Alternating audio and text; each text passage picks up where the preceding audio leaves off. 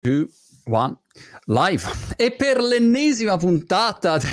Non so, volevo farmi una, un'apertura televisiva, la conduttore televisiva Roberto, ma non ce la faccio. Come stai? bene, bene, tutto a posto, grazie Marco. Insomma, nuova puntata dello speciale che stiamo facendo con Printful, leader nel mondo del print on demand, per capire meglio il mondo dell'e-commerce, eh, il mondo del print on, on demand e un argomento che ci sembrava molto interessante da trattare è quello proprio delle consegne. Eh, settore in cui eh, Roberto con Capla siete ehm, dentro, insomma, da, da, parecchio tempo. Quando è la prima volta che abbiamo parlato? Era già parecchio tempo fa, insomma, che eravate... Sì, allora, la prima volta ci siamo parlati, sì, un, due o tre anni fa. Eh, noi siamo attivi da sette anni ormai, quindi... Wow. E eh, Capla, giusto per inquadrare per chi non eh, vi conoscesse, che cosa fa esattamente? Allora, noi siamo un integratore di sistemi tra i corrieri da una parte e l'e-commerce dall'altra. Eh, sostanzialmente diamo una mano a interfacciare i vari sistemi eh, e integrando Capla ha la possibilità di integrare tutti i vettori in un colpo solo eh, per agevolare sia la parte di stampa delle lettere di vettura, quindi per inviare poi pacchi, ma soprattutto tutta la parte di tracciamento delle spedizioni, quindi tenere sott'occhio tutti i corrieri in un unico posto, un po' come l'anello del Signore degli Anelli, no? Okay. un unico sistema per, per domarli. Senti Roberto, eh, volevo partire subito con eh, dei dati pratici al posto di fare filosofia, eh, visto che c'è appena stato il Black Friday e un mio amico mi ha detto, oh ma c'è ancora gente che compra durante il Black Friday?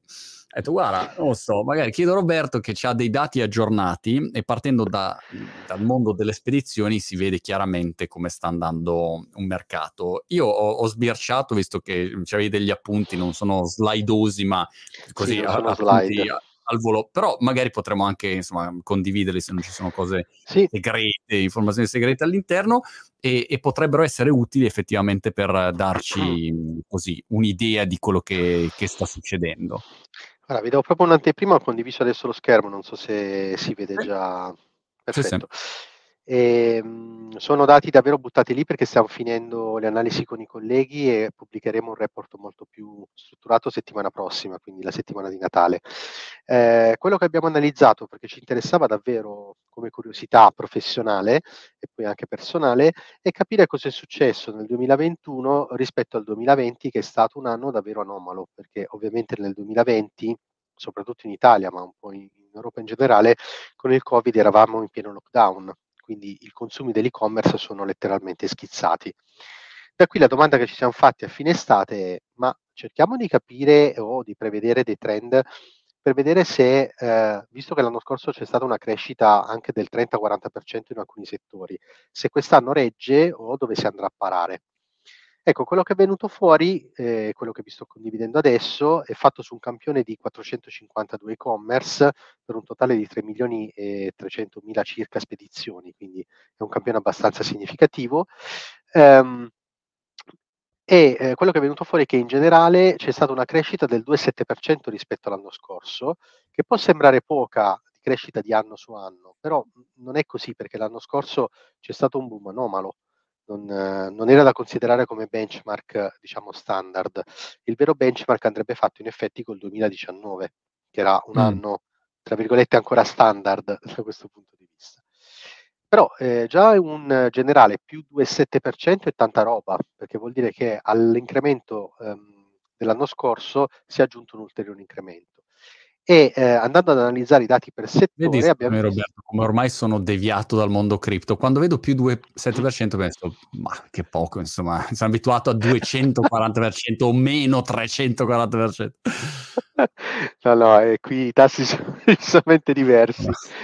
E, e dicevo, cambiano molto da settore a settore, che è quello che abbiamo notato, dove c'è stato per esempio il fashion che ha fatto un 15% 2021 eh, su 2020, eh, il settore farmacia che comunque ha trainato parecchio, altri invece che erano cresciuti in maniera smodata l'anno scorso, ma qui ripeto eh, è stato molto figlio del lockdown, della chiusura totale anche dei negozi al consumo, quel tipo di crescita, wine and beverage e food in generale sono, cresciuti, sono diminuiti circa del 10%, mentre altri settori, pets, eh, cosmetiche e altro sono cresciuti tanto.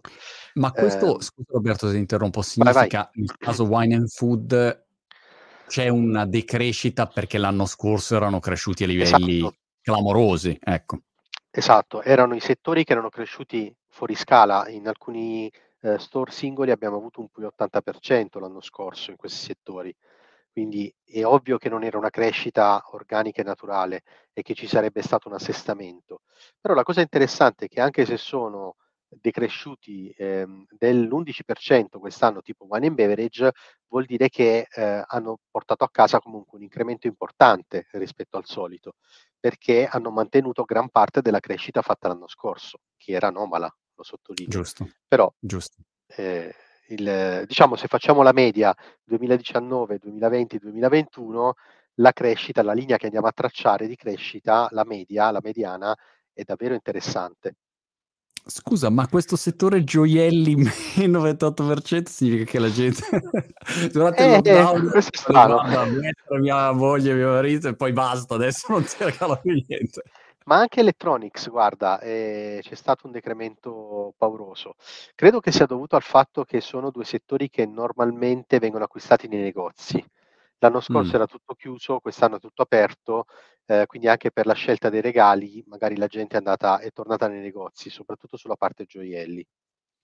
Eh, l'anno scorso invece eravamo bloccati a casa, primo, i negozi erano chiusi, quindi c'era poco da, da discutere. Interessante. Vedi come io subito nella mia mente eh, cinica ho partorito una teoria diversa che era durante il lockdown che dicevi ormai qua sarà l'ultimo anno della mia vita, guarda ti compro gioiello e sposiamoci, ma ecco l'ultimo regalo. E poi adesso che dici no però stiamo uscendo, basta, niente più regali, niente più gioiello. No.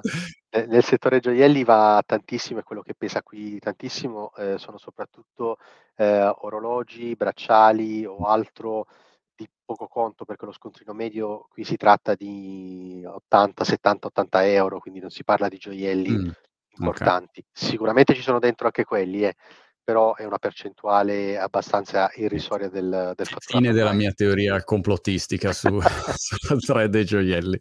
E come problemi invece di spedizioni? Sì, allora i problemi di spedizione che sono stati rilevati quest'anno come incidenza del problema è stata un'incidenza maggiore, eh, più del doppio rispetto all'anno scorso. Per incidenza di problemi intendo indirizzi sbagliati, ritardi delle consegne dovute a persone che non c'erano in casa o altro. Anche qui eh, ora faremo un'analisi un po' più precisa sulla natura del problema, eh, però quello che è venuto fuori da una prima analisi eh, parrebbe dovuto al fatto che mentre l'anno scorso, ripeto, eravamo in lockdown ed eravamo in casa, quest'anno no. Quindi anche le consegne dirette alle abitazioni private eh, magari diventano un um, destinatario assente perché la gente non c'era, mentre l'anno scorso c'era più disponibilità delle persone in casa. Il dato c'è davvero interessante. Una disponibilità totale delle persone in casa. Esatto. esatto. Quest'anno invece per fortuna eh, si può uscire, quindi si, si, va un po' in giro.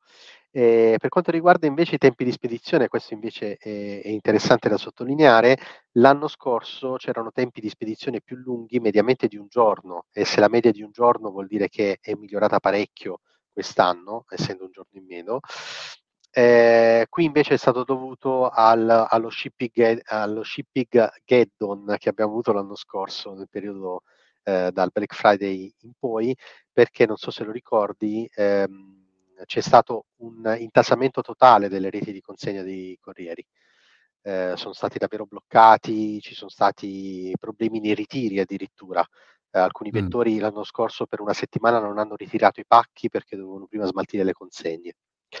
Quest'anno i volumi sono stati diversi e gestiti in maniera diversa, si sono attrezzati per tempo, non c'è stato questo problema e non lo stiamo rilevando, quindi i tempi di consegna sono stati diciamo umani meno congestionati, diciamo, rispetto, sì.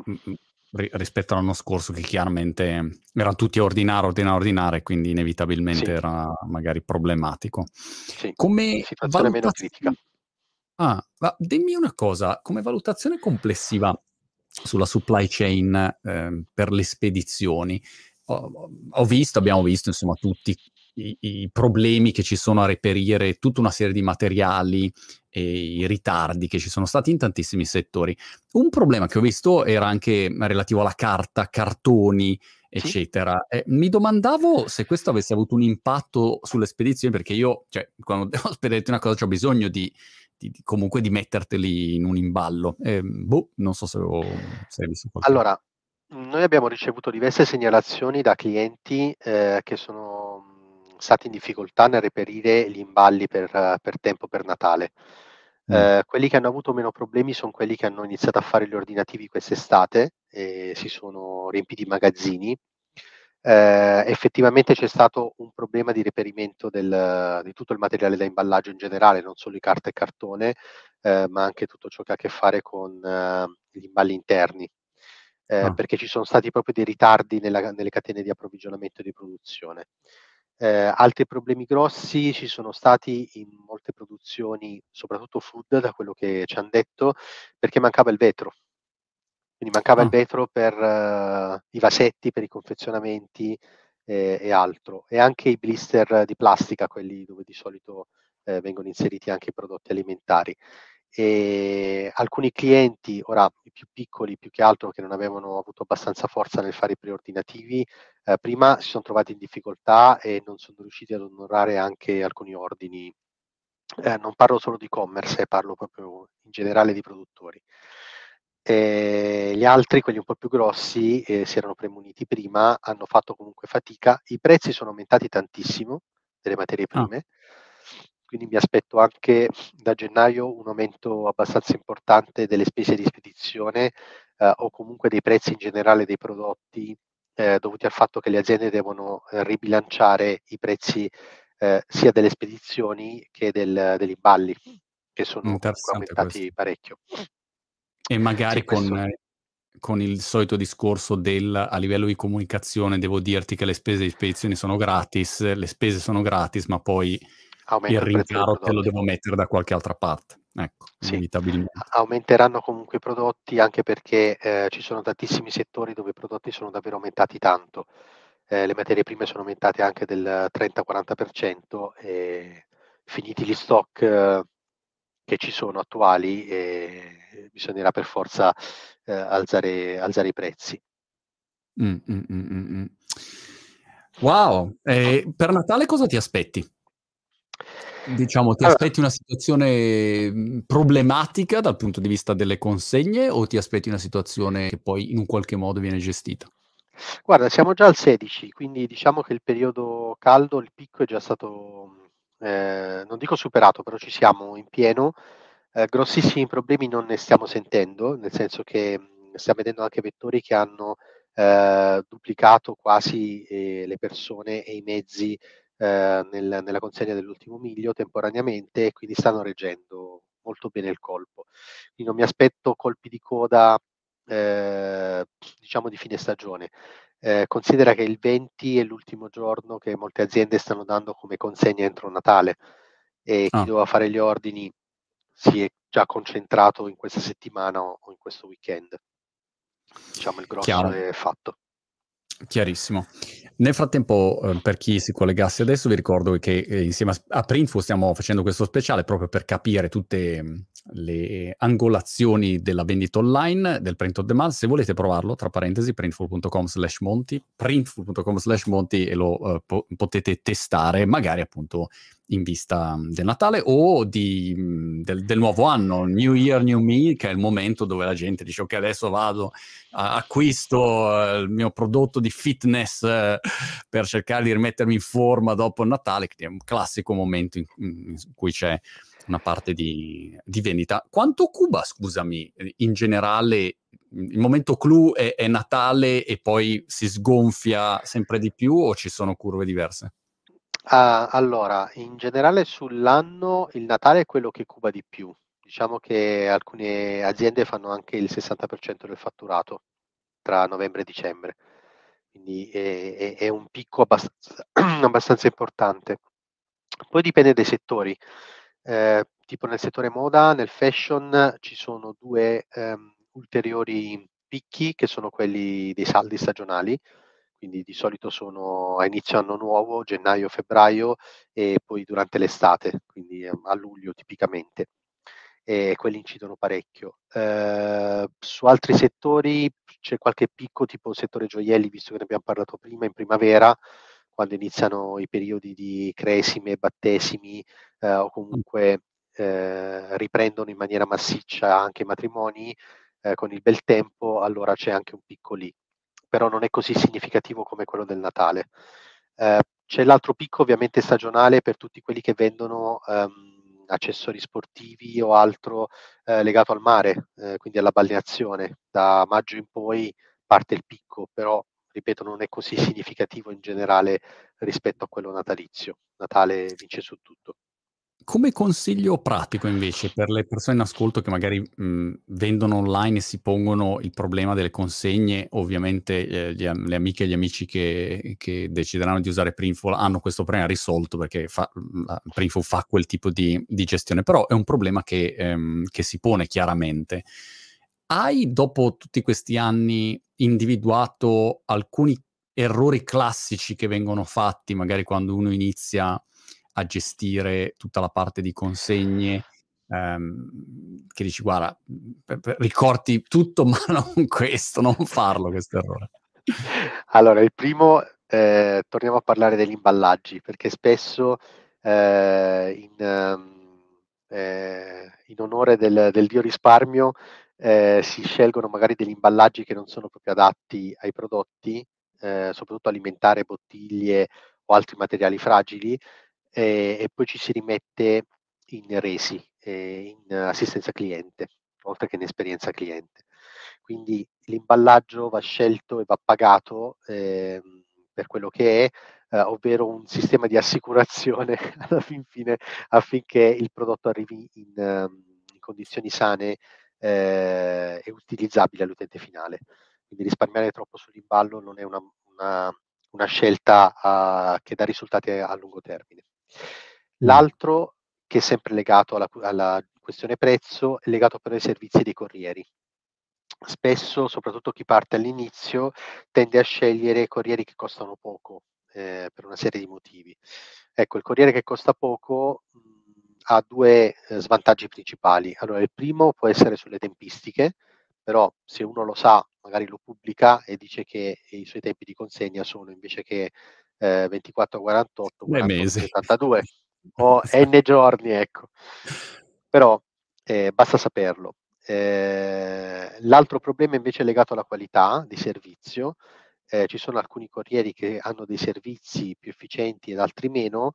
Eh, ecco, lì bisogna stare un po' attenti e non sempre quando si risparmia eh, la scelta è quella giusta, perché si rischia di non vedere mai recapitato il pacco, vederlo recapitato con tantissimo ritardo o, o in condizioni diciamo non, non delle migliori, eh, perché giustamente se un corriere deve andare a risparmio anche sui tentativi di consegna e quant'altro, eh, deve stare molto attento a quello per la questione del prezzo e capita magari che ci si affidi a un vettore eh, che se il, il, cliente non è in casa te lo lancia nel giardino e non fa il secondo passaggio. Oh. Se piove magari non è la cosa Ciao. migliore, no? Eh, o comunque davvero bisogna stare attenti alla, alla componente prezzo. E l'altro aspetto molto importante legato un po' sempre al, alle spedizioni eh, è, la, pers- la, la, questione della gestione del customer care di secondo livello, cioè di post consegna, ecco, di, di post ordine. E, ehm, perché molti eh, riducono gli sforzi e il budget destinati a quel reparto lì, quindi non avendo risorse o magari avendo solo una mail alla quale rispondono ogni tot giorni. Ehm, e non è una cosa sulla quale secondo me va risparmiato eh, più di tanto perché incide tantissimo sull'esperienza del cliente. Un cliente che ha avuto una pessima interazione con un e-commerce in fase post ordine ha un buon 70% di probabilità di non ordinare più da quello store, anche se i prezzi sono fenomenali, okay. perché è una questione proprio di esperienza cliente. Avevo visto eh, un report, mi pare, di Shopify di eh, qualche mese fa, eh, che proprio certificava questa parte qui nel, nella gestione del post ordine e nel, nella gestione del customer care eh, e, problem- e, delle problematiche avute con, con eh, il customer care. Ecco, in questo eh, caso il consiglio qual è? Quello di cercare di capire se c'è una segnalazione um, o a prescindere dal fatto che c'è segnalazione, cercare di capire come è stato al, al momento della consegna. Sì, eh, di intervenire per tempo e di avere delle risorse che lo facciano, perché se io mando una mail perché ho avuto un problema, eh, anche non per forza sulla consegna, ehm, sul, sulla qualità del prodotto che ho ricevuto, e ho una risposta dopo tre giorni, e io come acquirente sono un po' sfastidiato.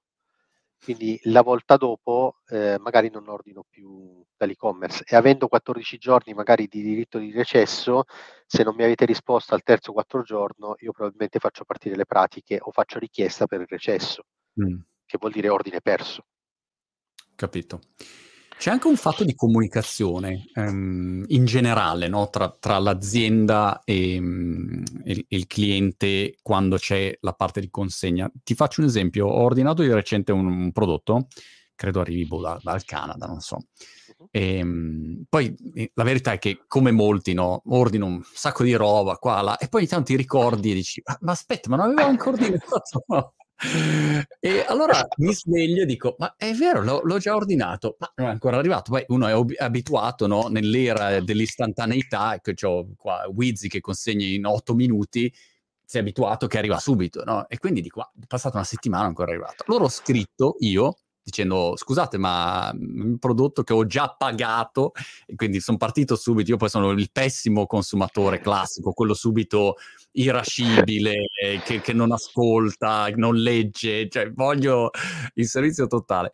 E mi risponde qualcuno anche lì dopo un giorno dicendo ah sì, in effetti mh, c'è stato un problema in ritardo, adesso lo mandiamo tra due giorni. E, e già come dire, mai più da voi.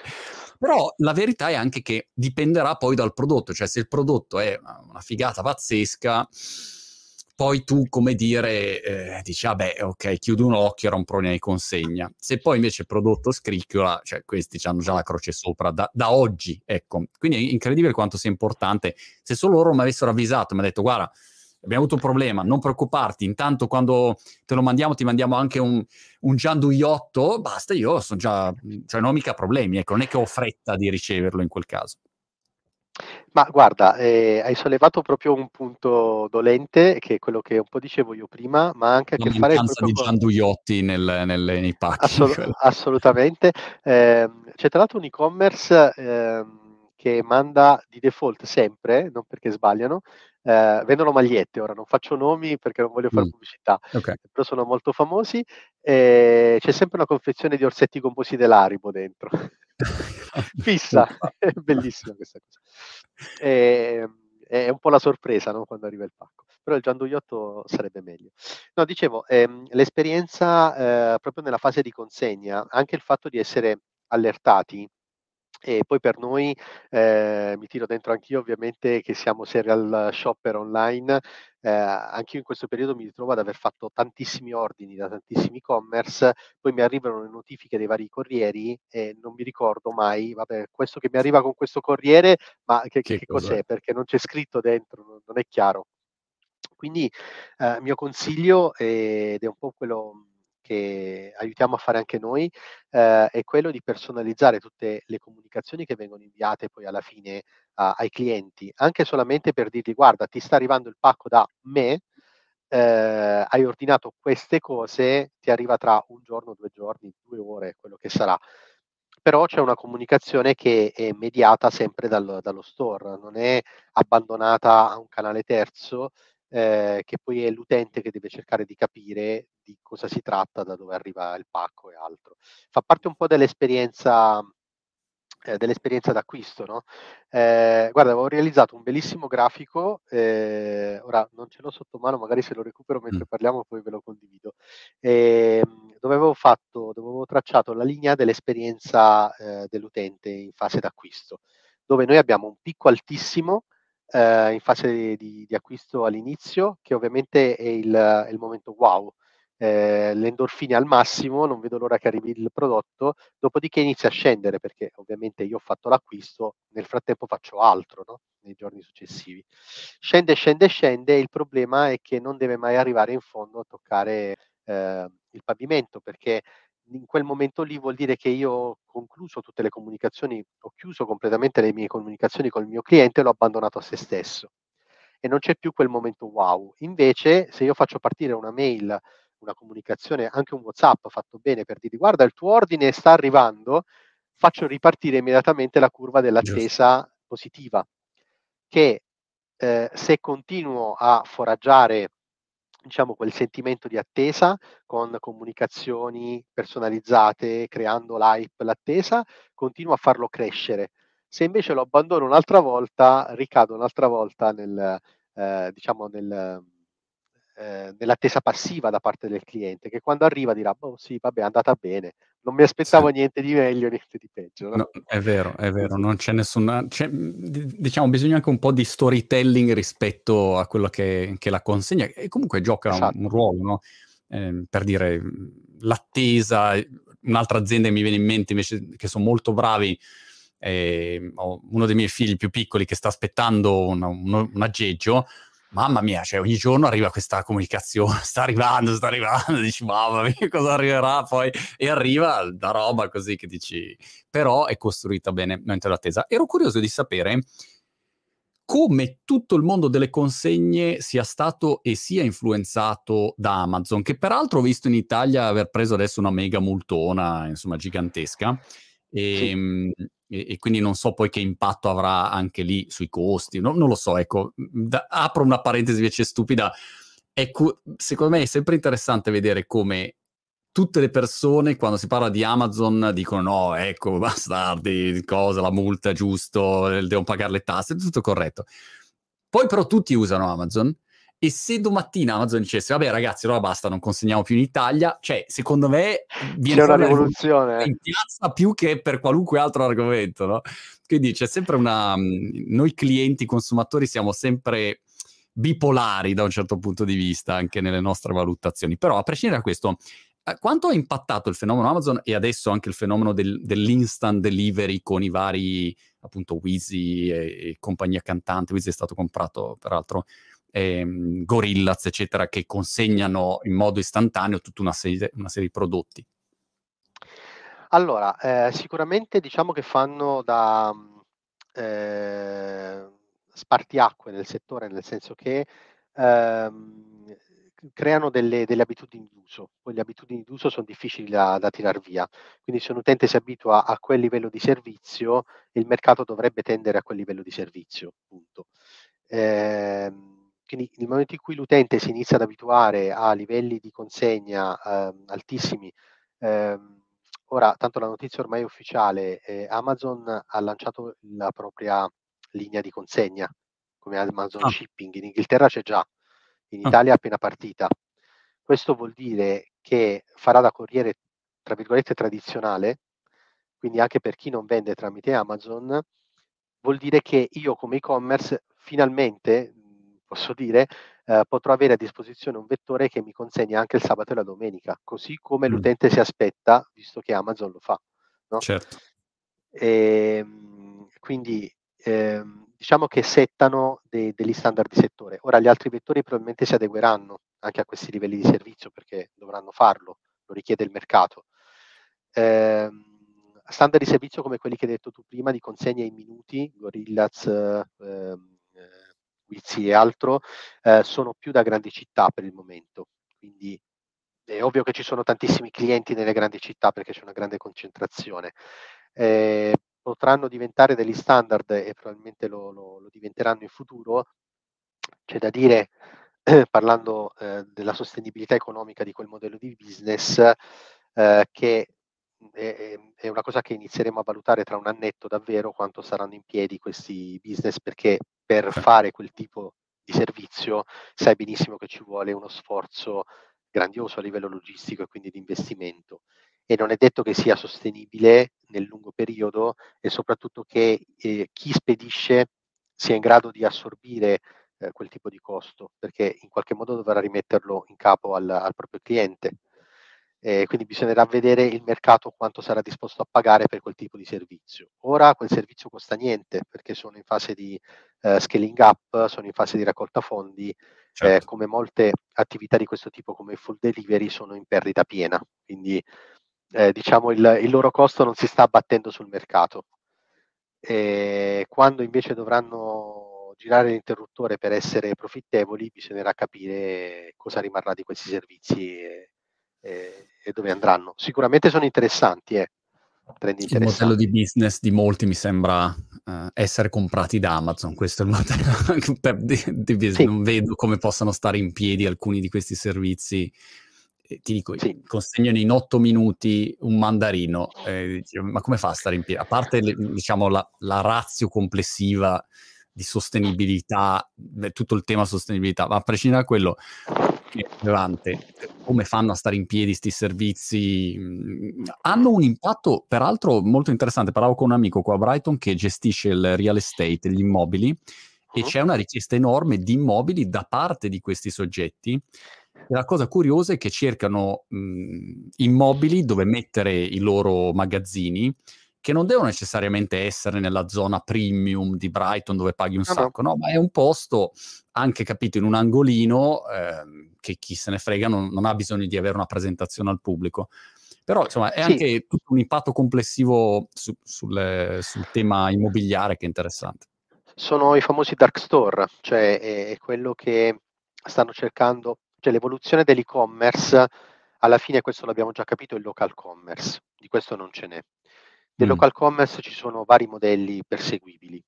Uh, uno di questi è quello dei dark store, che sono dei pure player, ovvero sono delle aziende che non hanno anche dei negozi al dettaglio aperti al pubblico, ma hanno dei magazzini dove eh, l'unica interfaccia è il sito web. Quindi io ordino da web e mi arriva qualcuno a consegnare qualcosa. Okay? Quindi è il negozio a casa tua sostanzialmente. Un'altra evoluzione del mercato che vedrai a breve eh, invece è quella dell'integrazione all'interno dei marketplace, che sia Amazon, eBay, eh, odio, eBay sta perdendo un po' di colpi su una serie di cose, però ce ne sono altri tipo ehm, mano a mano, ce ne sono un po', ehm, che integreranno le disponibilità dei negozi locali. E, è una strada già tracciata, a, a breve inizieremo a vedere gli effetti sul mercato, per cui io ferramenta di paese, giusto per fare un esempio di qualcosa che non è food, potrò avere la mia disponibilità dei prodotti anche del negozio, anche a livello locale, per cui il cliente da San Casciano in Val di Pesa, dove mi trovo io, che fa l'acquisto, vede che quel determinato prodotto è disponibile o alla consegna domani mattina, oppure al negozio sotto casa a quel prezzo e ne hanno a disposizione due, posso prenotarlo e poi andarlo a ritirare sotto casa. O mm. comunque in un raggio di X chilometri da, da casa.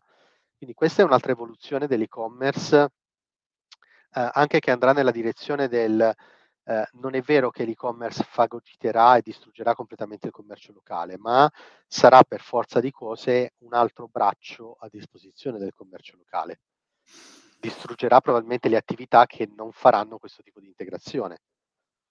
Certo, è un modo mh, sempre di mh, continuare a, come dicevi per le, le, spese di spedizioni o per le consegne, no? continuare a tenersi aggiornati. Peraltro, sì. su questo aspetto, secondo me, una volta si dimentica del fatto che si concentra sempre sulla parte magari negativa e dice, ah no, vedi perché adesso verranno, non so, Amazon, eh, cose, ci saranno mm, posti di lavoro, si per... ma non si concentra mai sulla parte positiva. Tu che mh, mm, magari vendi, non è che devi stare fermo e aspettare, no? Puoi dire, wow, c'è esatto. questa opportunità, mi muovo in questa direzione, no? Non è che devi per forza subire eh, in modo passivo quello che sta succedendo, ma puoi essere... Sono opportunità.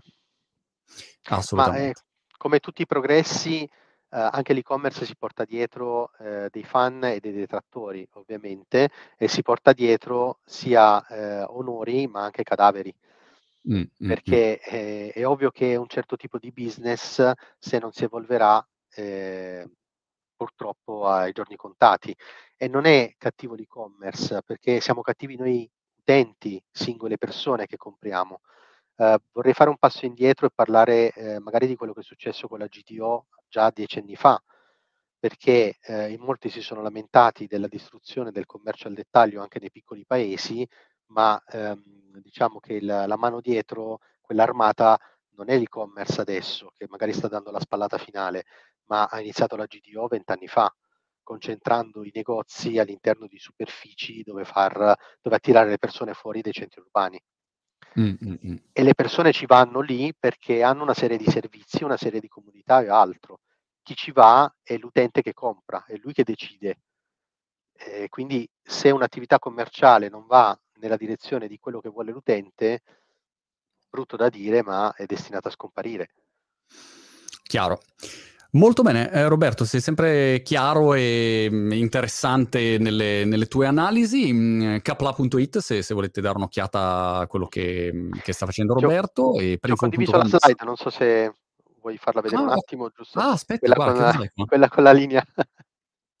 è quella che dicevo prima del, della linea del ciclo dell'ordine. Eh, ci ho lavorato un po', eh, effettivamente ha un senso eh, nel senso che c'è il, la fase di hype iniziale, que- quella dell'ordine fatto, eh, dopodiché c'è la fase di attesa, quando poi mi arriva la, la, conferma della mail ritorno su e qui poi dipende da come la gestisco, no? Se non la gestisco in nessun modo e va tutto bene, standard delivery, ok, va bene.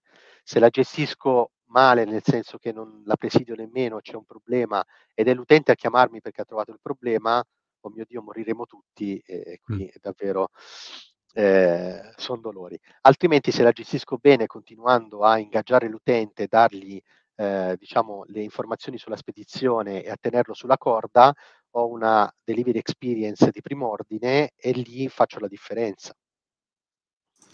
Forte, molto interessante. Roberto, grazie mille. Printful.com slash Monti se volete provare eh, Printful e cominciare magari appunto a, a testarlo in questo mh, mm, periodo natalizio, fine anno e inizio gennaio. E Roberto, ci aggiorniamo alla prossima.